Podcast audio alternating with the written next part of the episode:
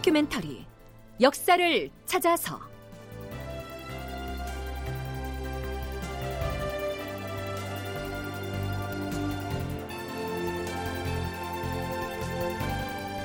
제 720편 심의겸과 김효원을 외직으로 내치다. 극본 이상락 연출 김태성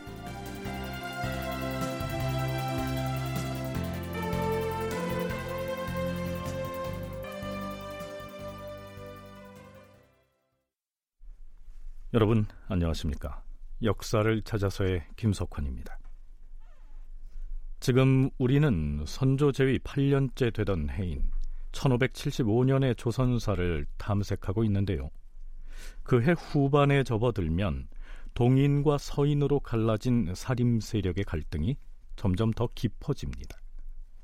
실록에서는 동인과 서인이라는 표현 말고도 전배와 후배라고도 적고 있습니다. 물론 전배는 쉬운 말로 하면 선배를 일컫습니다. 즉 사림 세력 중에서 상대적으로 나이가 더 많은 선배 그룹이 심의 겸으로 상징되는 서인이고요. 신진사림은 그 후배 그룹인 동인이 되는 것이죠. 그 대표적인 인물이 김효원입니다. 서인과 동인의 대립은 황해도 재령에서 일어난 살인 사건의 처리를 둘러싸고 더욱 치열해지죠.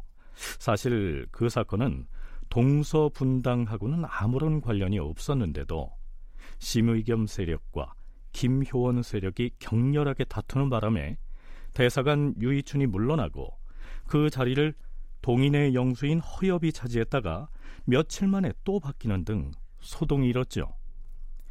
그 사건의 위관을 맡았던 좌의정 박수는 자칫 추고를 당할 위기를 간신히 면하고 나서 벼슬을 내려놓고 떠나는 등 그 후 폭풍이 만만치 않았습니다. 그 와중에 사헌부와 사관원 등 양사의 간관들은 피혐, 즉 벼슬을 내려놓고 물러났다가 아예 다른 사람으로 교체되는 등 며칠 상관으로 인사 이동이 어지럽게 이루어집니다. 서울대 규장각 송웅섭 선임연구원의 얘기입니다. 대립하고 갈등하는 사안들이 많아지면 피험이 많아지고 피험이 많아지면 인사이동이 잦아지는 거예요. 이 부서만 인사이동을 하는 게 아니에요. 그러니까 청요직과 관련된 청요직 부서 전체가 사실은 같이 움직이는 것이죠. 어느 한쪽에서 인사이동이 일어나게 되면, 그러니까 예전에는 그래서 도목정사라고 해서 1년에 두 차례 만 했는데 결혼이 있거나 그럴 때는 간간히 하기도 했지만 지금처럼 피험이 잦아지게 되면 전체가 다 연동이 되어 있으면서 관료사회 자체가 되게 좀 불안불안해지는 더군다나 이렇게 이슈가 커서 크게 부딪히면 전체가 다 사직하고 막 이렇게 되면은 대대적으로 또 인사 이동을 해야 되는 이런 폐단들이 이때부터 나오고 있는 것이죠. 얘기 중에 나오는 도목 정사란 매년 2회 혹은 4회씩 이조와 병조에서 시행했던 인사 이동을 일컫습니다. 그러던 것이 동인과 서인이 정쟁을 벌였던 이 시기에는 사관원이나 사헌부의 간관들이 전원 교체되기도 하고 얼마 있다가 또다시 바뀌는 등 매우 혼란스러운 양상으로 나타났던 것입니다. 그런데 바로 이 후속 인사를 두고 새로운 갈등이 생깁니다. 주상 전하, 이조참에 박근원이 아래옵니다. 대사원에서 재직된 김계휘를 평안도 관찰사로 임명하여 파견하시옵소서. 이조에서 그리 정하였다면 뭐 그리 하라. 실록에서는 이 인사의 배경에 동인의 영수인 허엽이 작용한 것으로 기술하고 있습니다. 이때 허엽의 아들 허봉이 이조 좌랑이었는데 그는 경박하고 식견과 생각이 없었다. 재령의 살인 사건을 처리하는 과정에서 김계휘가 허엽의 잘못을 들춰낸 것에 노하여서 그의 아들 허봉이 이조 참판 박근원과 짜고서 김계휘를 외직으로 좌천시켰는데 조정 여론이 이를 해괴하게 여겼다. 박근원은 애초에 사류들로부터 외면을 당했었는데 이때에 김효원의 무리들과 교제를 맺어서 한동아리가 되었다. 이런 인사를 하게 되자 조정 공론이 그를 더욱 더럽게 여겼다.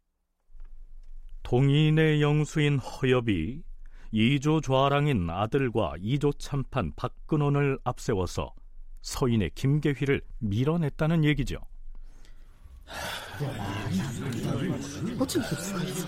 아니, 이조에서 어찌 이런 인사를 할 수 있다는 말인가? 그러게 말이야. 사원부 장관을 지내던 사람을 갑자기 평안감사로 내보내는 법이 어디 있어? 이것은 명백하게 동인의 영수 허엽이 아들을 앞세워서 복수를 한 것이야. 김계휘는 좌천된 것이고 말고. 하지만 아무리 이조 난관이 인사에 권한이 있다고는 하나 이조 참판인 박근원이 어찌 일개 난관에게 휘둘려서 이처럼 엉터리 인사를 한다는 말인가? 내 말이 그 말이야. 이조 참판은 정이품이고 허엽의 아들 허봉은 겨우 정육품의 이조 자랑인데 허봉의 아비인 허엽을 무시할 수 없었기 때문이겠지. 더구나 허봉은 김효원의 친구가 아닌가. 아무튼 이번 인사를 그냥 넘어가면 아니 될 것일세. 아무렴 그냥 넘어가면 허엽이 장차 무슨 농가를 부릴지 몰라. 하지만 이 대간이 서로 편이 갈라져서 대립하는 마당에 한 목소리를 낼 수 있겠나? 더구나 상대는 동인의 영수인 허엽인데. 그러게 말이야. 대간은 왕권에 맞서야 하는데 대간끼리 반목을 하는 지경이니원. 네, 물론 평안도 관찰사는 종 이품의 지방 장관으로서 매우 중요한 직책이지요. 하지만 언관직에 있던 사람은 곧바로 지방의 관직에 임명하지는 않는다는 것이 조선의 오랜 관례였습니다. 언관을 보호하기 위한 관행이었지요.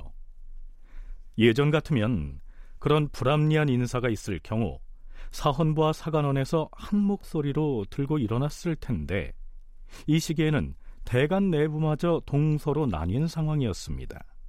명지대 신병주 교수의 얘기입니다. 사원부의 수장이 대사원, 사관원의 수장이 대사관, 홍문관의 수장이 뭐 우리 뭐 대제학 이러는데 요쪽이 어느 쪽에서 대부분은 근데 보면 사원부하고 사관원이 의견이 합치될 때가 되게 많아요. 기본적으로는 오히려 이들이 왕권하고 서로 이렇게 다투는 그런 경우가 많은데 요 무렵 때 버리면 마침 요 동서 분당이 본격적으로 시작될 때는 같은 그 간관 내에서 이 사원부가 어느 동인 라인이냐 서인 라인이냐 사관원이 동인 라인이냐 서인 라인이냐에 따라서 이렇게 서로 대립한다는 요. 지금 박순의 이 지금 추고 사건이 바로 그 대표적으로 이 박순을 결국은 추구하는 그 과정에서 이 김계인은 또이 나중에 이 서인의 핵심이 되는 인물이고 허엽은 동인의 핵심이 되는 인물이니까 결과적으로 사원부하고 사관원이 붙었던 걸수로도 볼 수 있고 대사헌 김계휘에 대한 좌천성 인사가 새로운 불씨가 된 것이죠.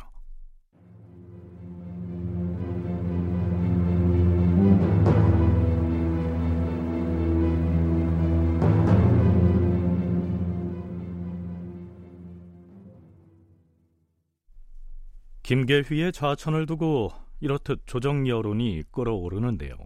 실록에서는 이때의 상황을 심의겸과 김효원이 서로 강립하여서 분분한 의논이 그치지 않았기 때문에 비롯된 일이었다. 이렇게 적고 있습니다. 뿔 각자의 설 립자를 쓰는 이 강립이란 말은 짐승의 머리에 난 두 뿔처럼 서로 굴복하지 않고 팽팽하게 맞서는 상황을 일컫죠. 심의겸의 서인 세력과 김효원의 동인 세력이 그렇게 대립하고 있었다는 것입니다. 사정이 이러하자 대사관 정지현은 홍문관 부재학 2를 찾아갑니다. 정지현은 율곡 2보다 16살이나 위였지만 그러한 상황을 진정시킬 방안을 내놓을 사람이 2밖에 없다고 믿은 것이지요.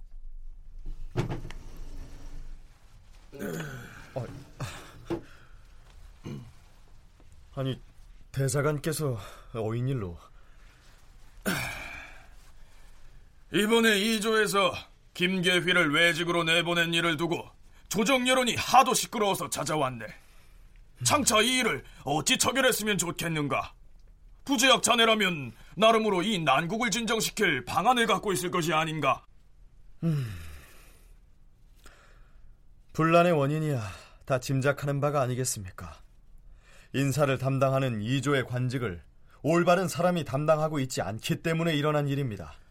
아, 그것이야 나도 익히 아는 바인데 이것을 동인이니 서인이니 하는 분당 때문이라고 시끄럽게 논박하여 처리하려 해서는 안 됩니다. 조용히 진정시켜야 할 것이에요. 어떻게 말인가? 제가 방안을 제시하면 대사관께서 받아들이시겠습니까? 부제학 자네는 누구보다 동서 분당을 염려하는 사람이니 좋은 방안을 내놓는다면야 받아들이고 말고 어서 말해 보시게. 먼저 이조 참판 박근원의 하는 짓이 여러 사람들의 마음을 불편하게 만들었으니 사관원에서 이를 논개하여 그를 채직시켜야 할 것입니다. 음, 하기야 이번 일은 박근원이 제9시를 못해서 일어난 일이지. 이조 난관도 문제입니다. 공정한 사람을 뽑아 이조 전랑으로 들여야만 합니다. 그리고 김효원은 김효원은 후배 사림들의 큰 지지를 받고 있는데 그를 어찌해야 한다는 말인가? 우리 사관원에서 그의 죄를 묻는다면 시끄러워질 게 분명하네만. 만약에 김효원이 스스로 전학께 외직에 보임되기를 자청하게 되면 그 자신도 다치지 않고 무난하게 처리가 될 것입니다. 어떻습니까? 그리 되도록 대사관께서 의논을 일으켜서 공론을 조성하겠습니까? 좋소. 지금으로선 부지하게 제안을 따르는 게 좋을 것 같네.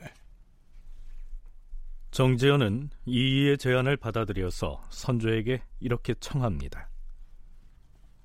대사관 정지현이 아래옵니다.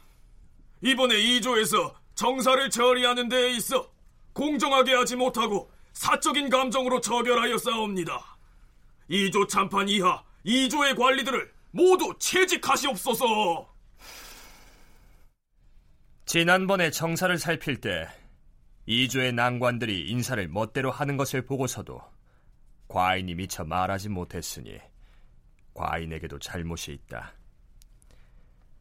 이조 참판 이하의 관리들을 모두 채직하라. 그런데요.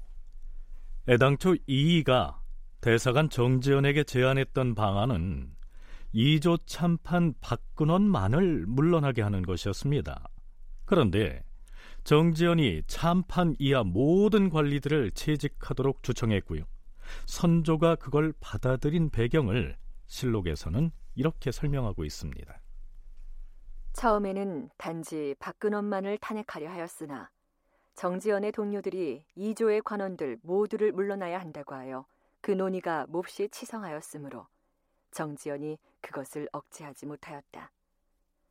이조 좌랑 이성중과 허봉은 둘 다 김효원의 친밀한 벗으로서 모두 탄핵을 받아 채직되니 나이 젊은 사류들 중에는 불평하는 이가 많았다. 불평을 늘어놓는 사람들은 대개 후배 사림, 즉 동인으로 분류되는 사람들이었겠죠. 어찌됐든 앞에서 소개한 것처럼 나이가 16살이나 더 많은 대사관 정지연이 이의 의견을 존중해서 받아들인 사례에서도 보듯이 율곡 이인은 나이든 선배 사림이나 신진 사류들 모두로부터 일정 부분 신뢰와 존중을 받고 있었죠. 이 시기 그의 발언이 사림들에게 상당한 무게감을 갖고 있었다는 얘기입니다. 이가 그 정도의 권위를 갖게 된 배경을 신병주, 송웅섭 두 전공학자로부터 들어보시겠습니다. 이는 상당히 그 천재적인 학자이자 관리라고도 볼 수 있죠. 사실 본격적으로 이제 관직에서 활동하는 것은 이제 명종 때부터가 되는데 거기서부터도 상당히 이제 중요한 뭐 이 시무책 같은 것도 많이 올리고 상소문도 올리고 그러다가 더 이제 그 정말 물 만난 고기처럼 활동하는 시대가 사실 선조 때요. 선조 때 뭐 만원 봉사라든가 뭐 동호분담 뭐 이런 책도 쓰고 그리고 그 당시에도 이 이가 구도 장원공으로 불렸잖아요. 아홉 번 장원급제한 그런 어떤 실력이라든가 이런 것들은 이게 다른 사람들도 상당히 인정을 했던 것 같아요. 그리고 또 상당히 또 관리로서 이 합리적 여러 가지 그런 그 대안 제시하고 그래서 이 율곡에 대해서 뭐 군자라는 표현도 많이 쓰고 퇴계는 이미 은퇴하신 분이고 그래서 이제 학식은 뭐 당대 최고의 반열에 올라 있는 분인데 그 제자들과 함께 뭐를 이렇게 청의를 움직인다거나 그런 쪽은 잘 안 하시는 거죠. 은퇴하셨기 때문에 어, 그에 비해서 이 율곡 같은 경우에는 중앙정계에 아직 있고 그러면서도 학식도 높고 그리고 조정의 여론들을 또 주도하기도 하고 또 그래서 그 이준경이 이제 붕당의 조짐이 있다라고 죽으면서 유언을 남겼을 때 거기에 대해서 굉장히 강력하게 그거는 또 다른 살인의 화를 불러일으키는 망언이다라고 이제 규정을 하면서 강력하게 성토했던 그런 역할도 하는 그러니까 조정 안에서 여론을 주도하고 있었던 뭐 지금으로 따지면 오피니언 리더 그 당시 개념으로는 주론자, 지론자 뭐 이러한 역할을 맡고 있었던 사람입니다. 그러니까 율곡의 발언은 무게감이 있죠. 다른 사람에 비해서 같은 직급에 있는 사람이라고 할지라도 대체로 동인 세력이 주동이 돼서 사헌부 대사원이던 김계휘를 평안감사로 좌천시켰던 그 인사의 후유증은 일단 이렇게 마무리를 지었는데요. 그렇다면 동인의 상징적인 존재인 김효원은 어떻게 처리가 될까요? 이가 정재현에게 제시했던 방안, 즉 김효원 스스로 외직을 자처해서 지방관으로 나가게 한다는 그 계책은 제대로 이행이 될까요?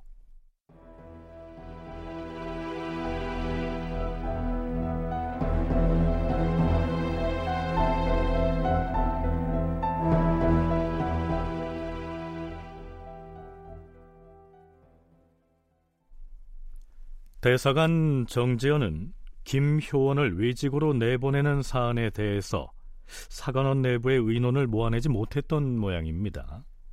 더구나 2조 참판 박근원만 내보내려 했던 것이 김효원과 가까운 이성중, 허봉 등의 난관들까지 모두 내치는 결과를 가져왔으니 뭐 여기저기서 동인의 불만이 터져나오게 되죠. 즉 동인에 대한 서인의 정치 보복처럼 돼버린 것입니다. 이인은 김효원 문제에 대한 해결 방안을 논의하기 위해 우의정 노수신을 찾아갑니다. 우상대감, 지금 동인이니 서인이니 붕당이니 이런 풍문들이 조정에 널리 퍼져 있는데 크게 보면 심의겸이나 김효원은 양쪽 다 같은 사림입니다. 이 사림들 사이에 견해차가 있을 뿐인데 한쪽은 흑이고 다른 쪽은 백이고 혹은 한쪽은 정의롭고 다른 쪽은 사악하다. 이렇게 분별할 일은 아닙니다. 또한 이들이 서로 원수가 되어서 해치려는 것이 아닙니다. 단지 나쁜 풍속이 떠들썩하여서 그 때문에 조금 틈이 생긴 것 뿐인데 뜬 소문들이 어지러이 얽혀서 조정이 편치 않게 된 것입니다. 그러니 심의겸과 김효원 두 사람을 외직으로 내보내서 조정을 진정시켜야 합니다. 우상 대감을 비롯한 대신들이 경연에 나가는 대로 전하께 아뢰십시오. 동서 분당의 원인을 제공한 심의겸과 김효원을 모두 지방으로 보내야 한다. 음, 그런데 전하께 그렇게 주청을 올렸다가 오히려 조정이 더 시끄럽게 되지는 않을지 모르겠는데. 전하께서 이것을 정과 사, 즉 바른 것과 사악한 것으로 오해해서는 절대 안 됩니다. 전하께서 신하들끼리 붕당을 짓는 것으로 여겨서는 결코 아니 될 것이에요. 조선 초기 전기의 경우에는 신하들끼리 군주를 배제하고 당을 짓는다는 것은 이거는 붕당 조성죄, 간당죄, 그러니까 대명률의 간당죄에 해당하고 이건 사형입니다. 그래서 사화 때 어, 살인들이 죽는 그 명분도 사실은 이런 간당죄거든요. 조광조도 사실 그런 거에 해당하는 것이고요. 그래서 붕당에 대해서 이제 부정적인 시각을 갖고 있어요. 대부분은. 근데 현실적으로 보면 청요직이 권력을 장악하고 전랑에 의해서 인사권이 이제 주도되고 있는 상황에서 해당 시기에 해당 전랑을 통해서 들어온 사람과 그 이전 선배들 사이에서 이제 분열이 이루어지고 있는 그러니까 신료 사회는 이미 분열을 하고 있어서 붕당으로 흐름으로 가고 있고 붕당에 대해서는 기본적으로 안 좋게 생각하고 있고 그러니까 율곡은 그 상황에 딱 끼어 있는 사람이에요. 그래서 부정적인 인식에 토대해서 분당과 분열을 막자. 율곡이인은 이 시기에 동서 분당을 어떻게든 사림 내부의 사소한 의견 차일 뿐 심의겸이나 김효원이 붕당을 짓는 것이 아니라고 극구 주장합니다. 이보다 다섯 살이 어린 유성룡 역시 이렇게 말했다고 실록에 올라 있습니다. 전하, 의견 대립이 일어난 것은 이조 전랑을 천거하는 문제 때문에 다툼이 생겨서 재령 살인 사건의 위관을 맡았던 박순을 추구하느냐 마느냐를 두고 대립을 한 것인데 그것을 말하기 좋아하는 사람들이 선동해서 걷잡을 수 없이 된 것이지. 심의겸도 김효원도 붕당을 지어서 알력이 생긴 것은 아니옵니다. 동인과 서인으로 나뉘어서 대립하는 것을 임금인 선조가 끼리끼리 모여서 붕당을 짓는 것으로 규정하는 순간 어떤 일이 일어날지 모르기 때문에 유성룡 역시 이처럼 그것을 경계한 것이죠. 당을 나누어서 파벌이 생겨가지고 대립하는 것은 조정의 이 화평을 깨뜨릴 수 있고 잘못하면 또 다른 사화가 일어날 수도 있다라고 굉장히 우려를 하고 있었죠. 그래서 어, 떻게든 간에 심의겸과 김효원의 대립으로 촉발되고 있었던 신료사회의 분열을 막으려고 노력했던 게 율곡의 입장이었고 그런 율곡의 노력들을 심의겸 측도 김효원 측도 무시할 수는 없는 거죠. 율곡이 가지고 있는 어떤 발언권이라든가 그의 학식과 명망이 있었기 때문에 하지만 현실은 분열되어 가고 있고 그러니까 한편으로는 율곡의 얘기를 따르려고 하면서도 또 한편으로는 현실적으로는 그것이 어려워지고 있는 이런 모순된 상황에 처해져 있었던 그러니까 이의 생각은 동인과 서인의 상징적인 인물인 심의겸과 김효원을 잠시 외직으로 나가 있게 함으로써 갈등을 해소하려는 것이었지 그들의 죄를 물어서 지방관으로 내치는 게 아니라는 점을 극구 강조했던 것이죠.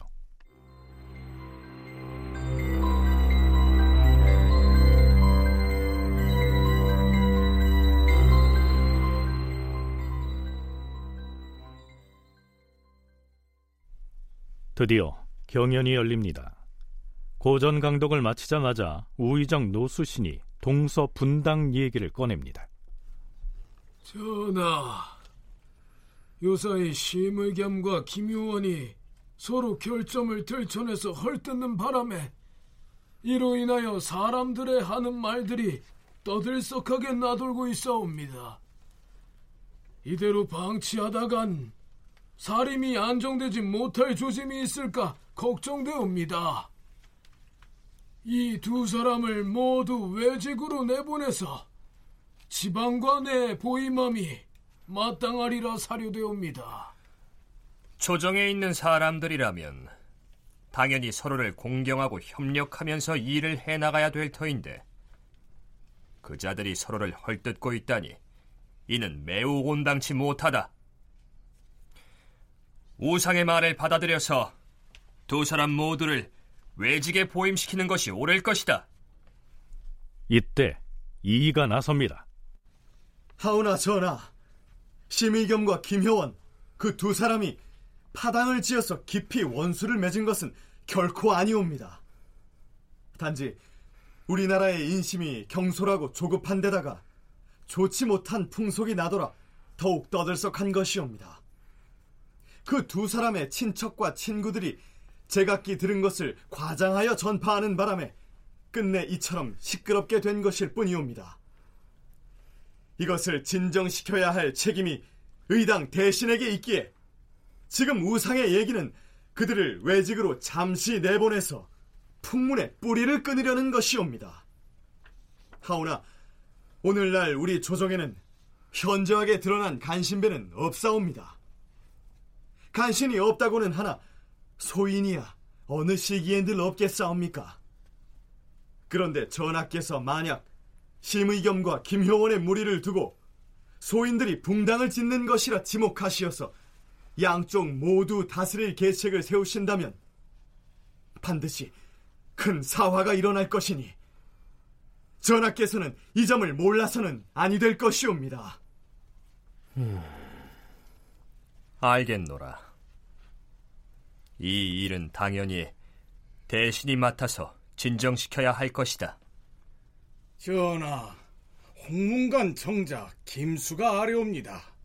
심의겸, 김효원, 그 두 사람의 재주는 모두 쓸만하옵니다.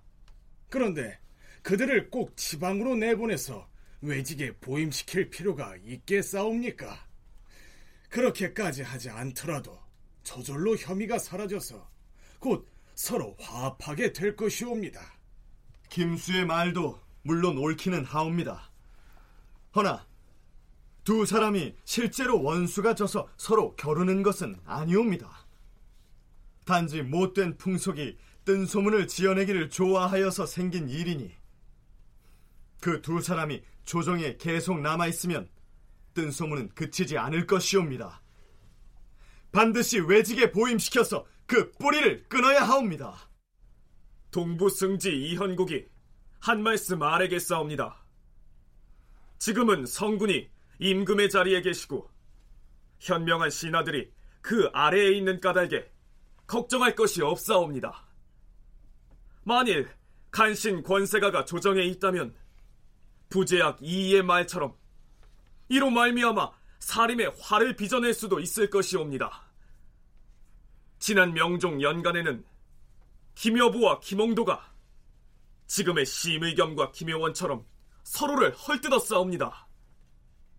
그런데 그 중에서 김홍도가 윤원형이 첩실인 청난정을 아내로 삼은 일을 분하게 여겼고 그 때문에 윤원형이 원한을 사서 사림을 해쳤던 것이옵니다. 이는 윤원형이라는 간신 권세가가 조정에 있었기 때문에 일어난 일이옵니다. 지금 비록 시끄러운 이야기가 나돌고 있기는 하지만 어찌 사변이 생기기까지야 하겠사옵니까?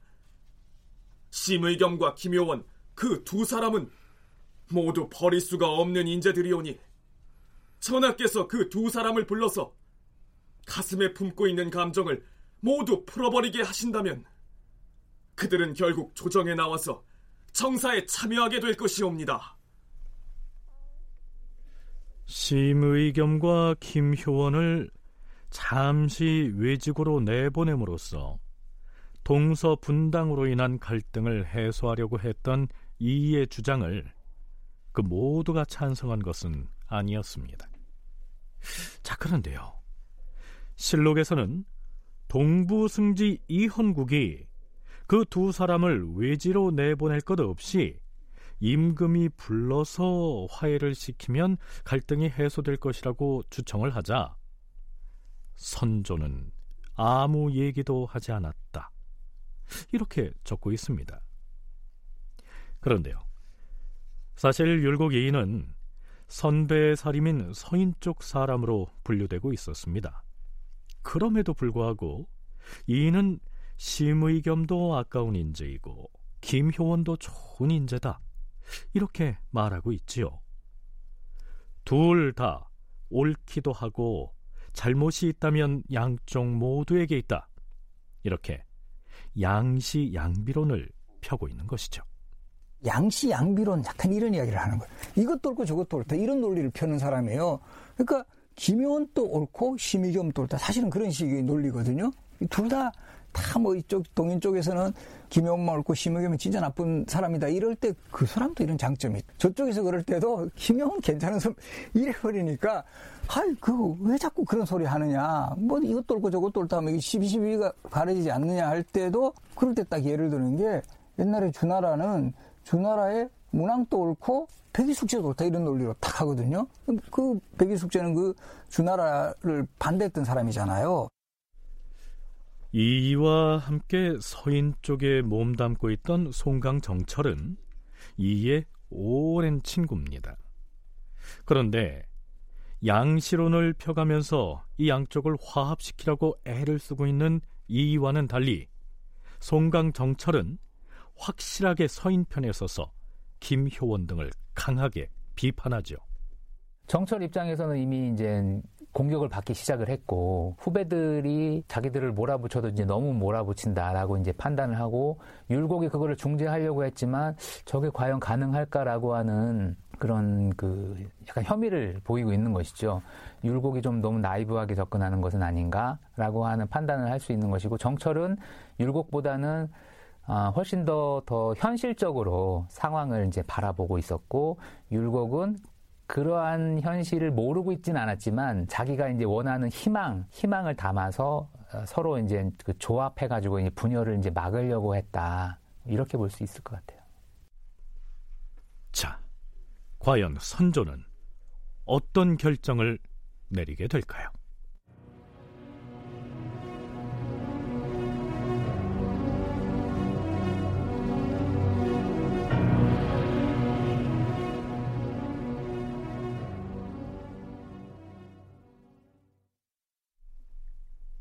드디어 선조가 특별 교지를 내려서 이렇게 명합니다. 김효원을 계속 조정에 남겨두면 여러모로 조정을 편안하지 못하게 할 터이니 변방의 관리로 보임시켜야 마땅하다. 김효원을 경흥부사에 제수할 것이다. 또한 심의겸도 외직으로 내보낼 것이니 심의겸을 개성유수로 보임한다.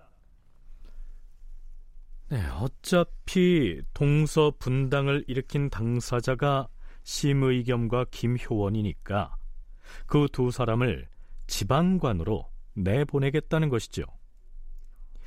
자, 그런데요. 서인의 심의겸은 한양에서 지근거리에 있는 개성의 유수로 보내는 데 반해서 김효원은 함경북도 북동쪽의 두만강 하구에 있는 경흥이라고 하는 지역의 부사로 보내겠다고 발표를 합니다. 그러자 반대의 목소리가 터져 나오지요.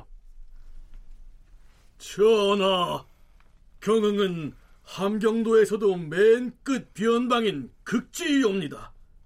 그곳은 북방의 오랑캐 지역과 가까이 접하고 있사옵니다. 어찌 글만 읽어온 유학자를 그런 험지에 보내서 군사 진지를 지키는 업무를 부여할 수가 있겠사옵니까? 어명을 거두어 주시옵소서. 어명을 거두어 주시옵소서.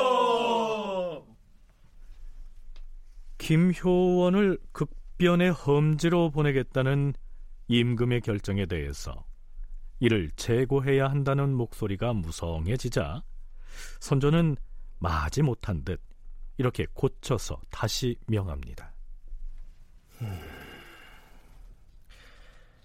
그러면 김효원을 부령부사로 보낼 것을 명하노라. 네, 경흥에서 부령으로 김효원의 임지를 바꾸겠다고 했는데요. 그런데 이 부령 역시 함경도에 있습니다. 경흥이 동북쪽 끝에 접경 지역이라면 부령은 그 조금 아래에 있는 지역으로서 역시 극변이긴 마찬가지입니다. 누가 봐도 개성의 유수로 보낸 심의 겸에 비해서 김효원에 대한 차별이 심하다는 것을 알 수 있을 텐데요. 선조는 왜 이런 조치를 취했을까요? 송웅섭 연구원의 얘기입니다. 팔은 안으로 굽을 수밖에 없잖아요. 구조가 그렇지 않습니까? 동인 측 입장에서 봤을 때는 심의겸이 못마땅한 것이고 외척으로서 조정 정사에 관여하고 어, 그리고 이제 김효원이라고 하는 자기들이 봤을 때는 굉장히 명망 있고 깨끗한 올곧은 사람인데 이 사람을 전랑에 임명시키지 않은 뭐 이러한 농간을 부리기도 했던 그런 사람이지만 선조의 입장에서 봤을 때는 자기를 즉위시켰던 인순왕후 예, 동생으로서 심의겸이 또 자신의 권자에 일정 정도 기여했던 그런 측면도 있지 않습니까? 율곡과 노수신 사이에서의 그 대화가 있죠. 그래서 두 사람의 갈등이 심하고 그래서 파가 나뉘어져서 대립들이 점점점 격화되고 있으니까 어, 문제의 소지가 되었던 두 사람을 차라리 다 외직으로 보내서 지금의 이런 소요들을 좀 잠잠하게 할 필요가 있다. 자, 선조 수정실록의 사관은 선조의 그런 차별적인 조처에 대해서 이렇게 기술하고 있습니다. 임금이 신의 겸을 개성유수로 보낸 데 반하여 김효원을 극변으로 보낸 것은 둘 중에서 김효원이 먼저 틀어져서 스스로 무리를 만들어 조정을 불편하게 했다고 여겼기 때문이다. 그래서 아주 먼 변방으로 내쫓음으로써 견책하는 뜻을 보인 것이고 반면에 심의겸은 인순왕후의 지친으로서 오랫동안 존중을 받았기 때문에 가까운 곳으로 내보낸 것이다. 이렇게 되자 나이 젊은 사류들은 임금의 조처에 더욱 의구심을 갖게 되었다. 동인의 원로인 허엽은 이것은 주상 전하를 탓하기 전에 해당초 두 사람을 외직으로 내보내도록 주청을 한 우의정 노수신의 잘못이요. 어찌하여 대신의 지위에 있는 사람이 그런 주청을 올릴 수가 있단 말인가? 이렇게 노수신을 책망하였다. 우의정 노수신은 본디 겁이 많고 매사에 조심하는 사람이라 동인의 신진 사류들이 자신을 탓할까 걱정하여서 허엽에게 자신은 다른 마음이 없었음을 스스로 변명하였다. 그러자 식자들은 노수신의 진중하지 못함을 걱정하였다. 그런데 이이만은 중간에 처하여 저쪽이나 이쪽을 편드는 일이 없이 화합시키기를 힘쓰니 사류들이 그를 상당히 의지하였다. 이렇듯 김효원에 대한 차별적인 조처에 불만을 토로하는 후배 사림의 불만의 목소리가 높아지게 됩니다. 말이 안 됩니다, 이건. 끝내 주상께서 김효원의 임지를 바꿔주시지 않으실 작정이신가? 부령은 경흥이나 마찬가지로 육진이 있는 극변 지역이 아닙니까? 더구나 지금 김효원의 병이 깊어서 도저히 먼 길을 떠날 처지가 아니지 않습니까? 헌데 이 겨울철에 어찌 그 험로를 행차하여 부임하라 한단 말입니까? 이는 아니 될 일이야. 암, 아니 될 일이고 말고. 사정이 이러해지자 향리인 파주에 성묘하려 가려던 이이가 떠나기 전에 급히 임금을 아련해서 이 문제를 거론하지요. 전하, 김효원을 외직에 보임시키라 명하신 일은 우의정의 주청을 받아들이신 것이고 신도 또한 같은 뜻을 가지고 있사옵니다. 전하께서 북방에 설치된 육진을 무인의 손에만 맡기는 것을 걱정하시어서 명망이 있는 문사도 끼어 있게 해서 오랑캐를 진압시키려는 것이라면 이 또한 전하의 뜻이 실로 범연한 것이 아니옵니다. 허나 만일 김효원이 병이 들지 않고 신체가 튼튼하다면 그는 전하의 은혜에 보답하기 위하여 좋은 기회를 얻었다 여길 것이옵니다. 부제학은 방금 김효원에게 병이 있다 하였는가? 그러하옵니다, 전하. 지금 김효원은 신체의 기가 지나치게 허하여서 질환이 몹시 중하옵니다. 이런 근력을 가지고 북쪽 변방을 지키는 소임을 받고서 서리와 눈보라 속을 가게 한다면 죽지 않는 것만도 다행일 것이옵니다. 사정이 이러한데 어떻게 그가 북변 지역에서 좋은 방도를 계획하여 변방을 견고히 수비하는 계책을 세울 수가 있겠사옵니까? 그리고 우의정이 두 사람을 외직으로 보내라고 아랜 뜻은 사람들의 말이 진정되지 않기 때문에 그 두 사람을 일단 외직에 보임하여 진정시키려는 계책일 뿐이지 김효원이 무슨 큰 죄가 있어서 내쫓으려는 것은 아니옵니다. 가까운 지역의 관직을 김효원에게 제수하여 안으로는 군신 간의 의리를 온전히 하고 밖으로는 변방의 방비를 굳건히 하시옵소서. 이가 이렇게 아뢰자 선조는 크게 화를 냈다라고 기록되어 있습니다. 이렇게 말이죠. 사정이 그러하다면 그대는 어찌하여 김효원으로 하여금 병이 있다는 사실을 과인에게 고하게 하지 않았는가? 그리고 그에게 병이 있어서 변방으로 갈 형편이 못 된다면 어찌하여 사헌부가 사관원의 간관에게 부탁하여 다른 지역, 다른 관직으로 바꾸는 문제를 논하도록 하지 않았는가? 이제 와서 김효원을 가까운 곳으로 보내라는 그대의 청은 받아들이지 아니할 것이다. 자, 글쎄요. 선조와 이이의 관계는 여느 군신지간과는 달리 매우 독특해서 갈피를 잡기가 어렵습니다. 임금이 신하에게 무슨 심통을 부리는 것 같지 않습니까?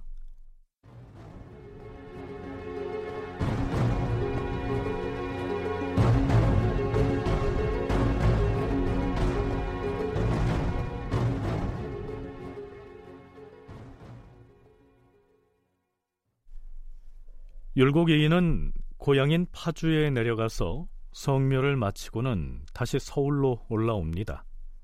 올라오자마자 임금의 부름을 받고 사정전으로 나가죠. 오늘날 백성들의 삶은 지난날에 비교하여 어떠한가? 간신 권세가들이 국정을 농단하던 때에 비하면 각박한 것은 조금쯤 줄어든 듯하옵니다. 다만 나라에 세금을 바치고 각종 부역에 증발되는 등 여러 법규가 백성들의 형편에 매우 어긋나는 것이 많사옵니다. 만일 이것들을 고치지 않는다면 임금이 날마다 백성을 걱정한다는 전교를 내리더라도 백성들에게 유익함이 없을 것이옵니다. 이에 이 말은 임금이라고 말로만 위민을 외쳐봤자 아무 소용없다. 백성들의 삶을 실질적으로 변화시킬 수 있도록 개혁을 단행해야 한다. 이런 취지의 발언을 한 것입니다. 아주 직설적으로 말이죠. 아닌 게 아니라 실록에서는 또 이의 이 말에 임금은 아무 대답도 하지 않았다. 이렇게 적고 있습니다. 아무 대답도 하지 않은 선조가 화제를 바꿉니다. 오늘은 날씨가 유난스럽게 차갑다. 그러나 과인은 넓은 대궐에 따뜻한 담요 위에 앉아 있으니 이까지 추위쯤 어찌 견디지 못하겠는가만. 저 변방에서 밤새도록 경비를 하는 병졸들은 이 추위를 어찌 견딜 수가 있겠는가? 전하의 말씀이 이와 같으니 이는 백성들의 복이옵니다. 그러나 변방 진지의 병졸들만이 견디지 못하는 것이 아니라 여염의 백성들 중에도 얼어 죽는 자가 많으니 전하께서는 이 점을 진념하시옵소서. 그건 그렇고 그대는 향리에서 성묘를 할 때 성혼을 만나 보았는가? 그의 병은 좀 어떠한가? 여전히 벼슬을 하지 않겠다 하던가? 네. 성혼은 조선의 명신인 우계 성혼을 일컫습니다. 이보다는 두 살이 위인데요. 이와 마찬가지로 파주가 고향이지요. 성혼은 벼슬을 하지 않으려는 것이 아니라 병이 있어서 벼슬 할 수 없을 뿐이옵니다. 그 지역의 고을 수령조차도 할 수가 없다는 말인가? 전하, 고을 수령의 수고로움이 중앙 조정의 관직보다 더욱 심하온데 어찌 병자가 감당할 수 있겠사옵니까? 그래도 학도들을 가르치는 일을 할 수는 있지 않겠는가? 그것도 병 때문에 할 수 없을 것이옵니다. 음, 참으로 안타까운 일이로다. 자, 이때 이가 며칠 전 김효원의 극변 발령을 두고 임금인 선조가 역정을 내던 그 얘기를 다시 꺼냅니다. 전하, 신이 향리로 떠나기 전에 김효원의 일을 아뢰는 중에 저의 의사를 충분히 나타내지 못한 탓으로 전하의 심기를 불편하게 한 바가 있어서 아직까지도 전하께 황공하기 그지없사옵니다. 아니다. 과인이 김효원에게 병이 있는 줄을 미처 모르고서 북변 지역의 관직을 제수한 것이다. 그런데 부제학이 하는 말이 과인의 뜻을 깨닫지 못한 듯 했기 때문에 내가 그렇게 말했던 것이지. 부제학을 사심이 있다고 한 것은 아니다. 실록에서는요. 임금의 말씀이 매우 온화하여 이의 말을 이해하신 듯하였다. 또 이렇게 적고 있습니다. 김효원이 부임할 임지를 고쳐서 명할 것이다. 부제학은 그리할라. 자, 그러면서 또 이렇게 자책도 합니다. 과인의 소견이 매우 천박하기 때문에 간혹 하는 말에 실수가 많았다. 그러자 듣고 있던 동부승지가 급하게 끼어들어서 무마합니다. 전하께서 어찌 그런 말씀을 하시옵니까? 신은 전하의 말씀에서 실수한 점을 찾아보지 못하겠사옵니다. 그렇지 않다. 분명 나의 말이 실수였다. 부재학 이의 말이 옳았다. 그리고 며칠 뒤 선조는 김효원을 함경도 부령이 아니라 강원도 삼척 부사로 임명합니다. 물론 경흥이나 부령보다는 조금 더 후방이라고는 하나 당시의 교통 사정으로 보면 삼척 역시 오지였지요. 심의 겸을 개성 유수로 보낸 것과는 매우 대조된다 하겠습니다. 건국대학교 신병주 교수의 얘기 들어볼까요? 요 상황만 보면은 선조는 아직까지도 이제 좀 심의겸을 좀 더 보호해 주는 거죠. 김영호는 완전히 저 이제 도저히 제기하지 못하는 경흥부사로 보냈다가 그 불령이라는 것도 바로 옆이에요. 그렇게 해가지고 하도 이 동인 쪽에서 문제 제기하니까 불령부사로 보냈다가 그 다음에 이제 다시 삼척 부사로 보는데 삼척도 뭐 아주 오지죠. 삼척도 우리 보면 그 당시에 한양으로 보면 가장 그 멀리 떨어져 있는 그런 지역인데 그러면 뭐 심의겸도 뭐 최소한 저쪽에 뭐 지금 우리 경상도나 전라도에 좀 먼 그 곳으로 간 게 아니라 뭐 바로 서울 코앞인 개성유수로 발령한 것에서는 어쨌든 이때까지는 선조 입장에서도 동인이 생각하는 그런 좀 뭐 선명성이라든가 이런 것보다는 좀 뭐 심의겸 쪽에 좀 더 이제 소위 말하는 전배들의 손을 들어준 것으로 볼 수 있죠. 선조가 상대적으로 급진적으로 개혁을 추구하는 동인 쪽보다는 그들보다는 좀 더 온건한 서인 쪽으로 기울어 있었다. 건국대 신병주 교수의 분석입니다. 자, 그 뒤로 김효원은 어떻게 됐을까요? 경흥부사, 불영부사, 삼척부사를 거친 뒤 김효원은 한때 사간의 물망에 오르기도 했으나 결국 중앙의 관직에 등용되지 못하고 계속 지방에 머물렀다. 당쟁이 심화되면서 안악군수로 자청해 나갔으며 당쟁의 책임을 느끼고 시국에 대해서는 언급하는 일이 없었다. 뒤에 영흥부사로 승진하여 재직 중에 사망하여 이조 판서에 추정되었다. 그러나 김효원 자신은 비록 외직으로 맴돌았지만 중앙조정에서 동인이라고 하는 당파는 점점 더 세를 얻어갑니다. 어찌됐든 심의겸과 김효원을 결국 외직으로 내보내는 일은 율곡 이의가 발상해서 결국 관철이 된 셈인데요. 그 과정에서 이 두 사람은 끊임없이 부딪히지요. 신병주 교수의 얘기입니다. 실록 기록에도 보면 이 말은 항상 중간에 처하여 저쪽이나 이쪽을 편드는 일 없이 화합시키기에 힘썼다. 이러 보니까 어떨 때는 왕 입장에서는 답답할 때가 있죠. 내 편 좀 들어줘야 되는데, 아, 잘 정리하셨습니다. 해야 되는데, 김효원을 변방으로 보내서는 안 된다라고 하니까 선조 입장에 화가 나는 거죠. 그러면서 또 이제, 선조도 어쩔 수가 없는 게, 그렇게 해가지고 또 부닥쳐가지고 뭐 이, 그러니까 우리 선생님 낙향하기도 하고 이러는데 또 쓸 수밖에 없는 인물이에요. 워낙 좀 필요한. 그리고 또 우리 율곡 선생도 우리가 보면 약간 그 태계 이양 선생이나 남명 조식 선생하고 좀 다른 게 그렇죠. 정치에서 이거를 해야 학자가 그냥 뭐 자기 몸 닦고 뭐 후학 길러 가지고만은 이게 안 된다는 거죠. 정치 현실에 나서서 그런 입장이 있었기 때문에 적절하게 또 왕이 또 뭐 이렇게 또 부르면 또 그래도 마지 못한 척하면서도 응하는 거죠. 자, 지금부터는 선조 제위 9년째 되던 해로 넘어가겠습니다.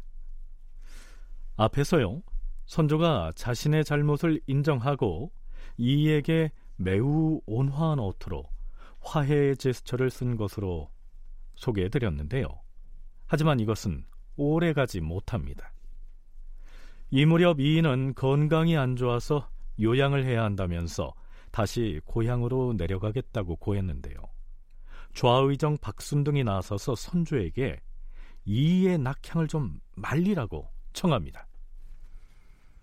전하, 지금 홍문관 부재학 이의가 시골로 돌아가려고 하는데 전하께서 만류하셔야 할 것이옵니다.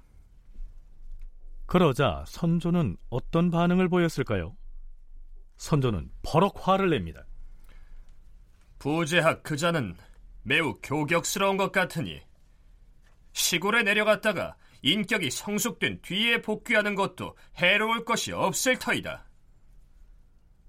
그리고 이 그자가 나를 임금으로 섬기려고 하지도 않는데 과인이 어떻게 그의 뜻을 꺾을 수 있겠는가? 낙향하도록 놓아두라. 네, 여기에서 선조가 말한 교격스럽다 하는 말은 성품이 너무 강하고 과격하다 하는 뜻이죠. 뿐만 아니라 박순희, 정철, 유성룡, 김우홍 등의 인품이 훌륭하니 그들을 중요하게 기용하라고 천거를 했을 때에도 선조는 박순에게 이렇게 공박을 합니다. 사람을 뽑는 데는 충후하고 노성한 사람을 주로 해야 하는 것이지 교격스러운 사람들을 뽑아서는 아니 되는 것이다. 그런데 좌상이 일컫는 것을 보면 매양 이런 사람들을 좋아하는 것 같은데 그때마다 과인의 마음이 상쾌하지 못하였다. 네, 선조 자신은 충후한, 즉 충직하고 온순하면서 인정이 많은 사람을 원하는데 박순등이 천거한 사람들은 모두 강하고 과격하다. 이런 얘기입니다. 어찌됐든 선조가 율곡을 두고는 나를 임금으로 받들려고 하지도 않는다.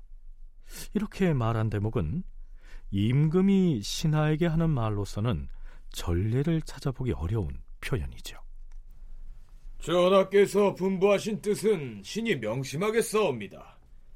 그러나 이는 의논을 하는 데에 있어서 매우 화평하고 온건하옵니다. 결코 교격스러운 사람이 아니옵니다. 그는 몸이 아프기도 하지만 또 향리에 돌아가 한가하게 지내면서 독서를 하기 위해서인 듯하옵니다. 그렇사옵니다, 전하. 사람을 뽑는 데에 있어서는 전하의 말씀대로 진실로 충후한 사람이 중요하옵니다. 그러나 식견을 갖추고 있으면서 충후해야 훌륭한 것이옵니다. 덕이 있는 것 같으나 실제로는 덕을 갖추지 못한 인물을 논어에서 향원이라 하는데 성인들은 이 향원을 덕을 해치는 존재라고 하였사옵니다. 전하께서 이런 사람을 충후하다고 하신다면 이는 옳지 않사옵니다.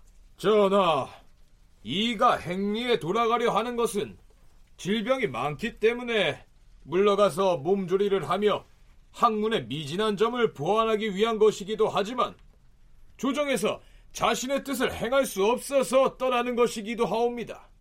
어찌 감히 전하를 군주로서 대하는 것을 한시라도 잊었겠사옵니까?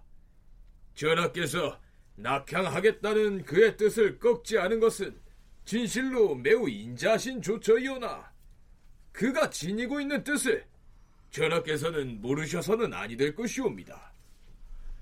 박순을 비롯해서 김우홍 등의 원로 대신들이 차례로 나서서 이의 낙향을 말려야 한다고 이구동성으로 주청을 하고 있습니다. 자, 이럴 때 선조가 늘 보이는 반응이 있지요. 그러자 임금은 아무 대답도 하지 않았다. 다큐멘터리 역사를 찾아서 다음 주 이 시간에 계속하겠습니다.